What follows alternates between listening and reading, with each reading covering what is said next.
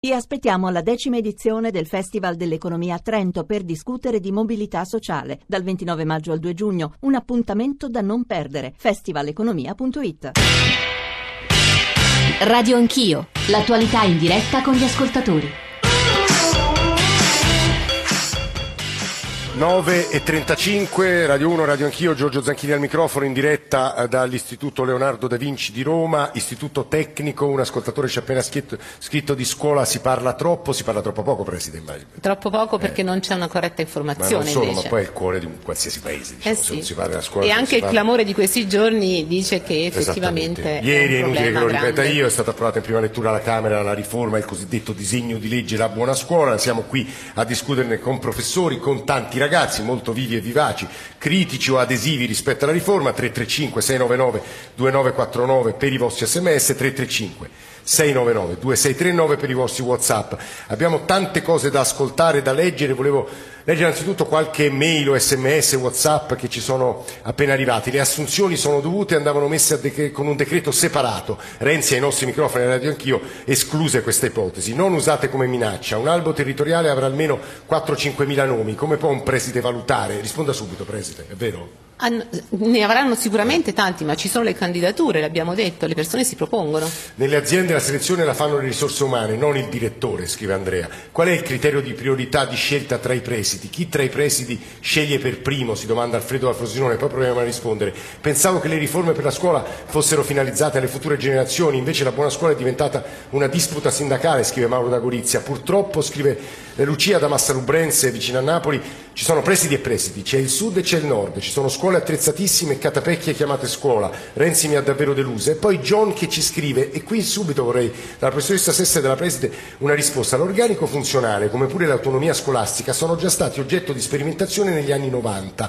Il primo, dopo un anno di, di attuazione, è stato bloccato per gli alti costi, così si disse. La seconda, non molto chiara, perché non era molto chiara la normativa per la sua attuazione. Sembra che nessuno sappia nulla di tutto questo. Ma quale novità? Restano tantissimi dubbi, è vero, Presidente? I dubbi ci sono, l'ho detto, uno no, dei ma punti, sulla, sull'organico funzionale. L'organico funzionale è quello che dicevo io. Se ho bisogno di un docente con una determinata competenza, vado a vedere tra, tra quelli che si sono proposti, ritrovo quelle competenze. Questo è l'organico funzionale e lo tengo nella scuola. C'è un altro messaggio che chiede eh, il potere dei presidi. Fate un po' di chiarezza. Siamo sicuri che scelgono tutti i docenti? Che cosa prevede esattamente la norma? Il testo esatto la preside non lo conosce e tuttavia ci dice come sceglierà lei i docenti nell'albo territoriale? È una grande responsabilità eh. e siccome di responsabilità ne abbiamo già tante, ottempereremo anche a questo. Saranno sicuramente un, scelti attraverso uh, un, un, uno staff uh, di presidenza che, uh, che supporta con quanto più si può di ehm, indicatori, di scrittori, di mh, modalità di rendicontazione di ciò che si fa. Noi siamo responsabili verso la Corte dei Conti e verso il Ministero, è importante. Se questo. lei sbaglia, un professore si sente discriminato, uno che non è stato Avrà scelto. modo di ricorrere, Come? certo, potrà ricorrere attraverso il sindacato, attraverso l'ufficio scolastico regionale, le, mo le, modalità di ricorso ci sono tutte.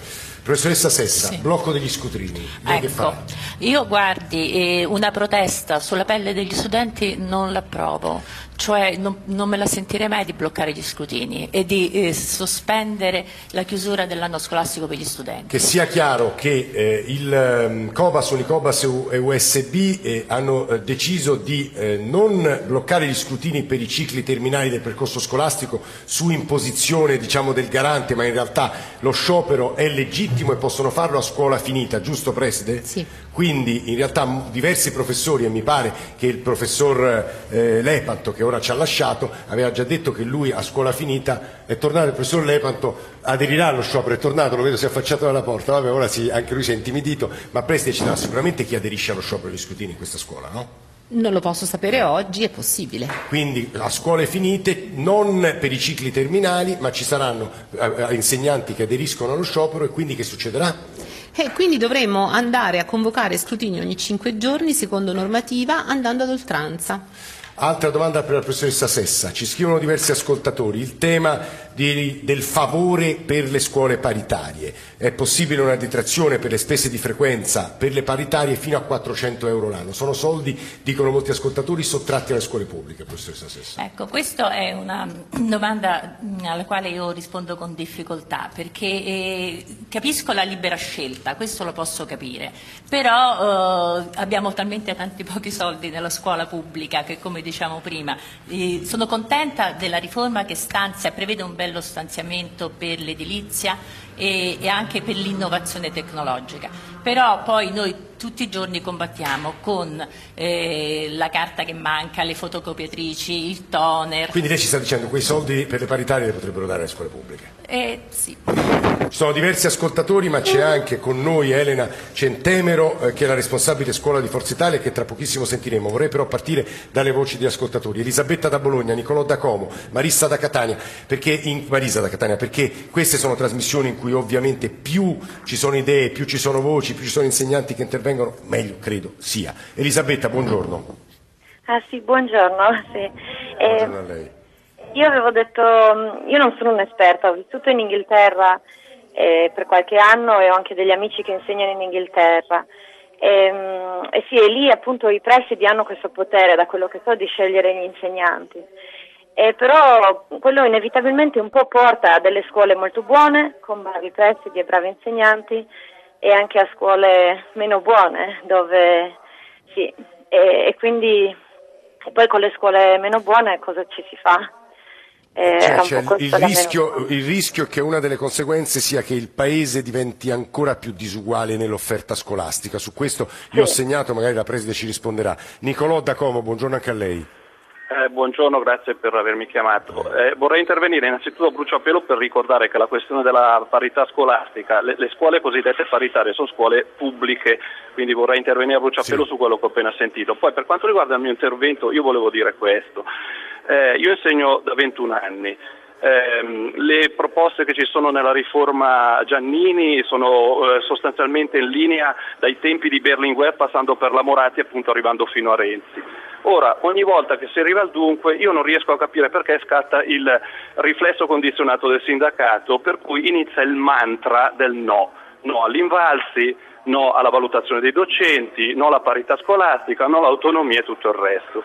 Ora, a me è venuto più che un sospetto sul fatto che, primo, il sindacato, secondo il mio parere, eh, intervenga in modo eh, troppo invasivo nei confronti della didattica, eh, eh, andando ben oltre quelli che sono i suoi compiti. E secondo, ehm, non so, a pensare male si fa peccato, però a volte ci si azzecca, mi viene da pensare che tutte queste cose non ci si accorge ma eh, queste obiezioni del sindacato vadano di fatto a eh, difendere coloro che nella scuola hanno poca voglia di lavorare oppure non ne hanno le capacità rispetto alla stragrande maggioranza degli insegnanti invece che fanno questo lavoro con passione e che hanno delle capacità. No, lei, eh, lei, insegna dove? A Como? Lei insegna a Como? Io insegno a Como in una scuola statale, aggiungo eh, in cauda venenum, guardi, in questi giorni eh, mi viene proprio l'idea che se eh, dovesse essere bloccata ancora una volta, per l'ennesima volta, una riforma della scuola, io sinceramente mi viene voglia di restituire la tessera del sindacato, tanto per quello che ho in mente io della scuola, il sindacato a me No, eh, cioè, siamo su, su, due, su, due, isole diverse, siamo, siamo su, due, su due, poli opposti. Quindi... Mm. sentiamo dall'altra parte d'Italia, da Catania Marisa, buongiorno. Marisa o Marissa? Non c'è, preside, rispondiamo però su due o tre punti. Il rischio che il Paese si divida ancora di più. È contrario alla Costituzione. Eh, L'articolo sì, 3 eh no, ma lo mettiamo No, no, no, nel momento in cui si dovesse riscontrare questo credo che si interverrà. Non credo che ci sia un vero rischio. Il, il rischio è quando in una stessa classe, come dicevano i miei docenti, abbiamo docenti che sanno insegnare e altri che non sanno più insegnare e che hanno smarrito la, la strada. Quei ragazzi sono diversi da altri perché non, non hanno, perdono il loro diritto allo studio. È un sì, rischio ma, che può essere contenuto. Sì, ma che ci fa lei con gli insegnanti che non sanno fare nulla? E non ci posso fare nulla. Eh sì, ma domani che ci farà? Domani probabilmente poteri. Io, non, io, ugualmente non posso farci niente perché ci saranno delle tutele per i, per i lavoratori, Spero è chiaro, bene, eh. ecco, sì. però io devo tutelare anche il diritto allo studio dei ragazzi che in questo momento non posso tutelare. Perché lei qui ha casi in cui di pessimi Sì. insegnanti... Non sono pessimi, sono come diceva la professoressa di eh, docenti dici? che... Parla, parla, Daniele. Trasmissione libera e aperta, vai. Ah, caro esere, ma non qui, in tutte le scuole, la graduatoria a volte rovina la scuola.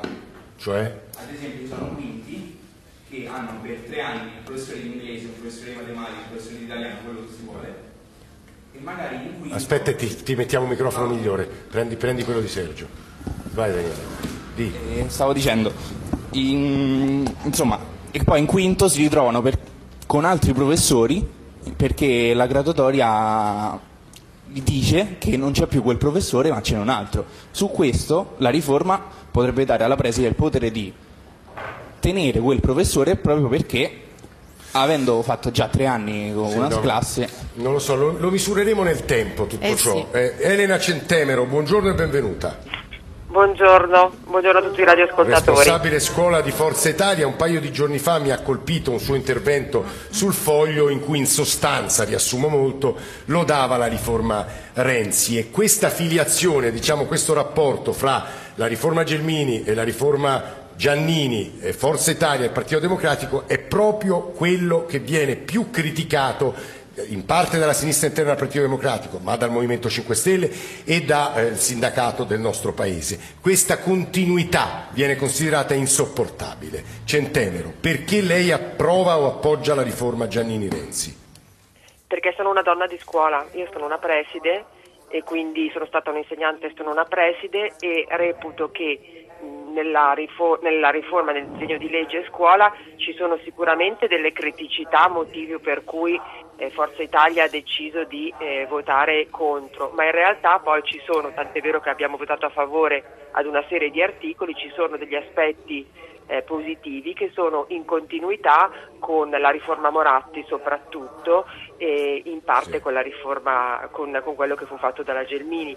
Di fatto però eh, io eh, reputo importantissimo il- la trasformazione che si avrà nelle scuole con la possibilità data ai presidi che non lo faranno da solo, la preside che mi ha preceduto ha spiegato che cosa avverrà perché appunto un preside sceglierà insieme al proprio staff con dei criteri oggettivi molto chiari perché i presidi rispondono del proprio operato, eh, risponderanno, rispondono non solo alla Corte dei Conti ma risponderanno poi attraverso una valutazione che viene inserita all'interno del disegno di legge. Quindi la possibilità di individuare eh, degli insegnanti che meglio rispondono ai bisogni formativi degli studenti, io credo che sia un grosso passo in avanti.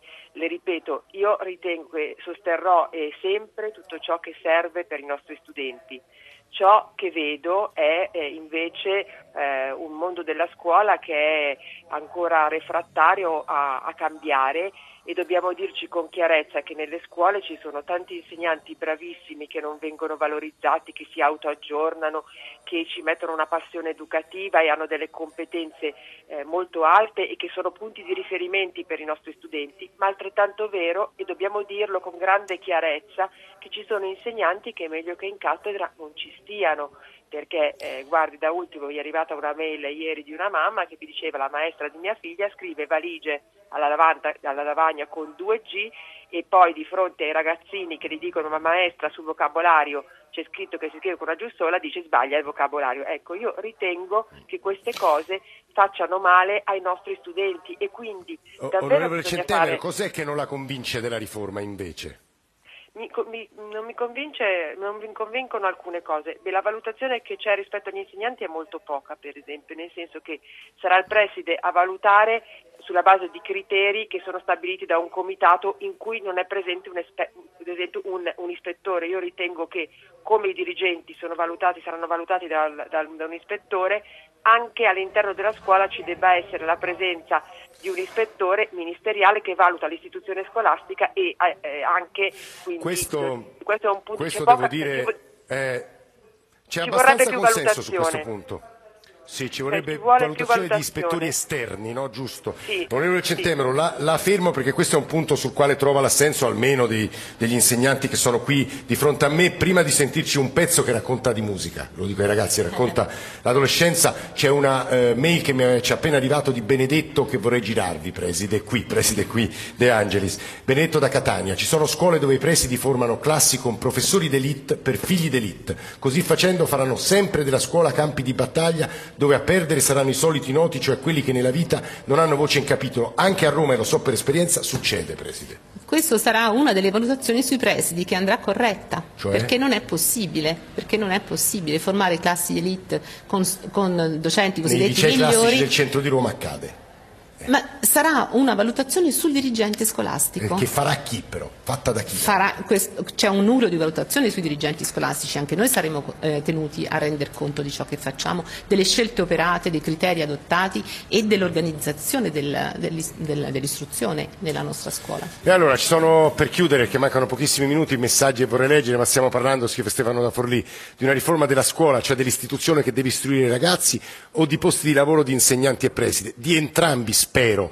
Preside e poi ragazzi, per cui preside e professoressa, lei mentre ascoltavamo Mondo Tempesta rifletteva su una parola, futuro. Perché? Sì, perché come dice Galimberti abbiamo creato Umberto una Galimberti, generazione filosofo, gli filosofo, ascoltatori, sì, eh. una generazione dolente, perché a furia di dire eh, è difficile che troverai lavoro, non, non si sa cosa sarà il tuo futuro, abbiamo tolto loro il futuro, invece i ragazzi devono credere nel loro merito, devono credere nelle prospettive e in ciò che fanno e quindi chiediamo ai ragazzi. Ragazzi, lo so che sono domande che vi posso fare nervosire e se volete tiratemi anche un libro in testa, ma insomma l'idea di futuro che avete voi, che speranze, che prospettive, che paure. Sergio, comincia tu. Ma eh, per il futuro non sono né pessimista né ottimista, ma realista e prevedo che ci saranno delle difficoltà enormi per i giovani d'oggi di inserirsi nel contesto sociale e Ma lavorativo. voi siete disposti a partire anche? Eh, se proprio qui in Italia non si dovesse trovare nulla, eh, saremmo obbligati. C'è qualcuno che vuole partire subito, fino- appena finita la scuola? Daniele? Io dovrei, dopo scuola, Eh. andrei a fare un corso grafico 3D e disegno. E, Qui a Roma? Sì, esiste a Roma. E mm, una volta dopo due anni ti mandano tre mesi in Giappone con esperti per eh, grafico e disegno e da lì effettivamente l'Italia non dà molte prospettive future, molte opportunità soprattutto ai giovani perché se, hai, se hai il curriculum vuoto non ti prendono. Passa il microfono a Elvis, con il quale mi scuso perché è creolo. Scusa Elvis, prima... no, eh, niente. sì, perdonami per, per la definizione Ok. molto imprecisa che ho dato di te prima. Tu che idea hai del tuo futuro? Ehm, ma eh, io il futuro, come lo definiva la preside, non lo chiamerei futuro perché noi siamo, siamo già tutti maggiorenni, noi del quinto, e già possiamo votare, quindi possiamo scegliere l'andamento della, della nostra nazione e quindi non possiamo essere il futuro ma siamo il presente perché noi possiamo scegliere, possiamo aiutare questa nazione ad andare avanti. Se tutti ci nascondiamo dietro non andremo mai avanti, ci, ci buttiamo addosso, ci- non, non abbiamo più potenza, cioè, siamo ragazzi, siamo giovani, dobbiamo dare una- uno smack a questa nazione, dobbiamo migliorarla e quindi ha ragione la Preside, confermo che possiamo fare tanto. Qualcun altro ragazzi vuole dire qualcos'altro? Se no, eh? senza timidezze? Claudia da Nardò è un'ascoltatrice in linea, se ci sente. Claudia? Sì, eh, sì, salve, buongiorno, Buongiorno. a tutti. Ecco, eh, si afferma da più parti che noi insegnanti non vorremmo la valutazione, questo è un falso, assolutamente. Noi vorremmo una valutazione, però con criteri condivisi.